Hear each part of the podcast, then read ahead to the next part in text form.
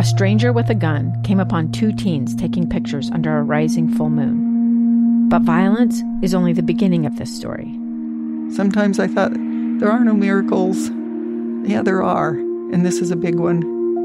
I'm Amy Donaldson, and I've spent my career talking about how lives are undone by violence. The Letter is a podcast about how lives are remade. Follow the letter at theletterpodcast.com or wherever you get your podcasts. Inside Sources. Inside Sources. Utah's source for exclusive access and insights behind the news. Here's the opinion page editor of the Deseret News, Boyd Matheson, on KSL News Radio 102.7 FM and 1160 AM. Welcome, everyone, to Inside Sources here on KSL News Radio. Very good to be with you today. I am Boyd Matheson, and we are continuing our coverage here on KSL News Radio of the tragic shooting in Colorado uh, that left 10 dead, including one police officer, the first to arrive on the scene there uh, in Colorado. And the uh, President of the United States, Joe Biden, uh, recently uh, spoke just in the last uh, couple of minutes uh, to the American people regarding the shooting. Uh, we also have hearings going on in Washington, D.C. Uh, on gun measures, gun control, and legislation. Uh, we'll break into that as well. Uh, but let's start uh, first with words from the president. Again, just moments ago, you heard it here live on KSL News Radio. President Biden talking about where we are and what we need to do next. The Senate should immediately pass. Let me say it again. The United States Senate I hope some are listening, should immediately pass the two House passed bills that close loopholes in the background check system. These are bills that receive votes of both Republicans and Democrats in the House. This is not and should not be a partisan issue. This is an American issue. It will save lives, American lives, and we have to act. And that's President Joe Biden just moments ago. Uh, he reflected on the fact that uh, we're we're really still just in the aftermath of a, of another horrible shooting uh, down in Georgia, uh, and I thought it was interesting the way the uh, president framed this.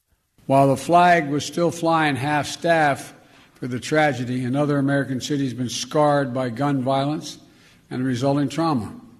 And the state, I even hate to say it because we're saying it so often, my heart goes out uh, so again, there's uh, much to break down from what President Biden just said. The one thing that I thought was interesting and important, I think, for all of us to take note of as you look at the debate around uh, gun, gun show loopholes, all of those kinds of things. Uh, the the one encouraging thing to me is that the president said, "Look, we can we can do both of these things. We can we can have good, responsible uh, gun ownership in this country, and." Uh, we can make sure we're taking the appropriate action uh, to make sure we're keeping people safe. Uh, he also mentioned, which I thought was interesting, that we do need to focus on a, a number of other things, including mental health, uh, which is a, a big part uh, in many of these mass shootings. Uh, and so that's from the the president. We'll continue to break that down as we move forward. but before we go too deep into it. Um, the president noted that the flags were still at half staff for those that were tragically killed in Georgia last week. And it's important for us to uh, to pause and remember that these are individual lives, these are family lives, these are community lives, and are interconnected in so many different ways. And so I want to play for you just uh, a little bit of sound from the Boulder uh, police chief, uh, Maris Herold, uh, who read the names of the victims, which I think uh, is important for all of us to remember. These are not numbers, these are not statistics, these are people these are family members, these are members of communities. I'm going to read the names of the deceased. Denny Stong, 20 years old, Neven Studinsky, 23, Rikki Olds, 25, Tralona Bartkowiak, 49, Suzanne Fountain, 59, Teri Leiker, 51, Officer Eric Talley, 51, Kevin Mahoney, 61. Lynn Murray, 62. Jody Waters, 65. Our hearts go out to all the victims killed during this senseless act of violence. We are committed with state, local, and federal authorities for a thorough investigation and will bring justice to each of these families. The chief, Chief Herold, read off the names of all 10. I would ask you to join me as a community, as a country, in honoring and respecting all 10 of the victims. The killer, his name, that will live in infamy. But today, let us remember the victims and let us work tirelessly for them to make sure the right thing happens in this case. And I can promise you that is our solemn commitment to the victims and the families and to this community. Very important there uh, that they took time out of that press conference to read the names of the victims, uh, to speak of their families, and uh, and what that means. Uh, we can talk about all of the other pieces and components of it. Uh, there'll be much that will be debated in the days and weeks ahead as it relates to gun violence in America and what that means. Uh, what it means, both not just in terms of legislation for kind of the back end of all of this, uh, but what is it about our society and what is it about our culture uh, that is making this all the more common? And what do we need to do there? So often in these incidents, we, we focus on the, the ambulance at the bottom of the cliff as opposed to building the fence at the top of the cliff. Uh, and those are important discussions that we need to have as well. Interesting that uh, today uh, the United States Senate committee was planning on and continues to hold today Uh, a hearing uh, on uh, many of these subjects in the Senate Judiciary Committee. And I want to go just briefly to Senator Dick Durbin, who really kind of laid out a, a broad brush in terms of where we are and things that we should be talking about and having crucial conversations for.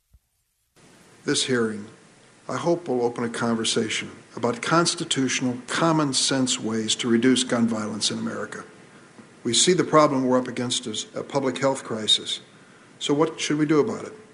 We won't solve this crisis with just prosecutions after funerals. We need prevention before shooting. If there's one thing which we should have learned from the COVID 19 pandemic, it's that we face a public health crisis when we face one we can reduce the toll of harm with common sense, science based solution. We should set goals to reduce the number of deaths and shootings, collect and study the data, identify the cause and risk factors, and apply prevention and intervention strategies that makes the numbers come down. We can do this. The fact that guns are lawful products with legitimate uses must not stop us from taking action to reduce gun deaths. Look at opioids. They have a lawful, legitimate use. But Congress recognized the public health catastrophe that resulted from the misuse of opioids, and we did something. Today's hearings will discuss some common sense steps we can take. And that's the important thing to me as uh, we watch the hearing play out today that there are common sense solutions in terms of gun violence. There are constitutional steps that can be taken as related to gun violence. Uh, of course, mental health is a big part of that. Uh, but uh, I think it begins with all of us having a different kind of conversation uh, about it. And coming up at 11:35, we're going to be joined by our good friend Jenny Howe, who's going to help us break down how do we have these kinds of conversations with our children when we are in the wake of uh, a tragic mass murder, uh, a brutal scene, when uh, we've had weekend of uh, similar settings down in Georgia, uh, hate crimes.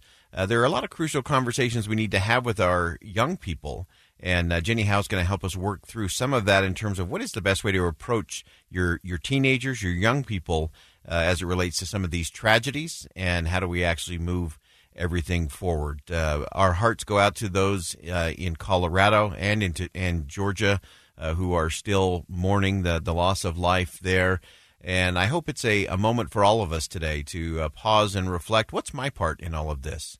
Uh, what am I doing uh, to promote an environment where these kinds of things will be less common? They'll there'll always be evil in the world, make no mistake about it. This is not about being Pollyanna.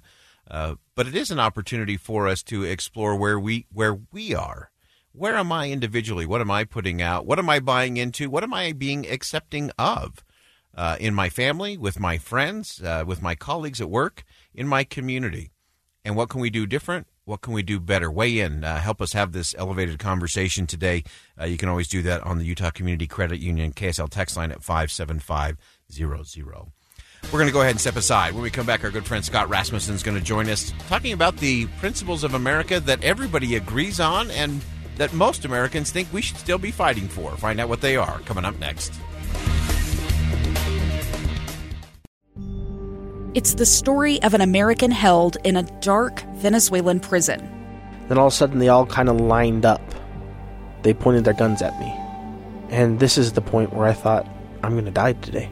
I'm Becky Bruce. I spent a year working on Hope in Darkness, which now has more than 2 million downloads. Find it on kslpodcast.com or wherever you listen to podcasts.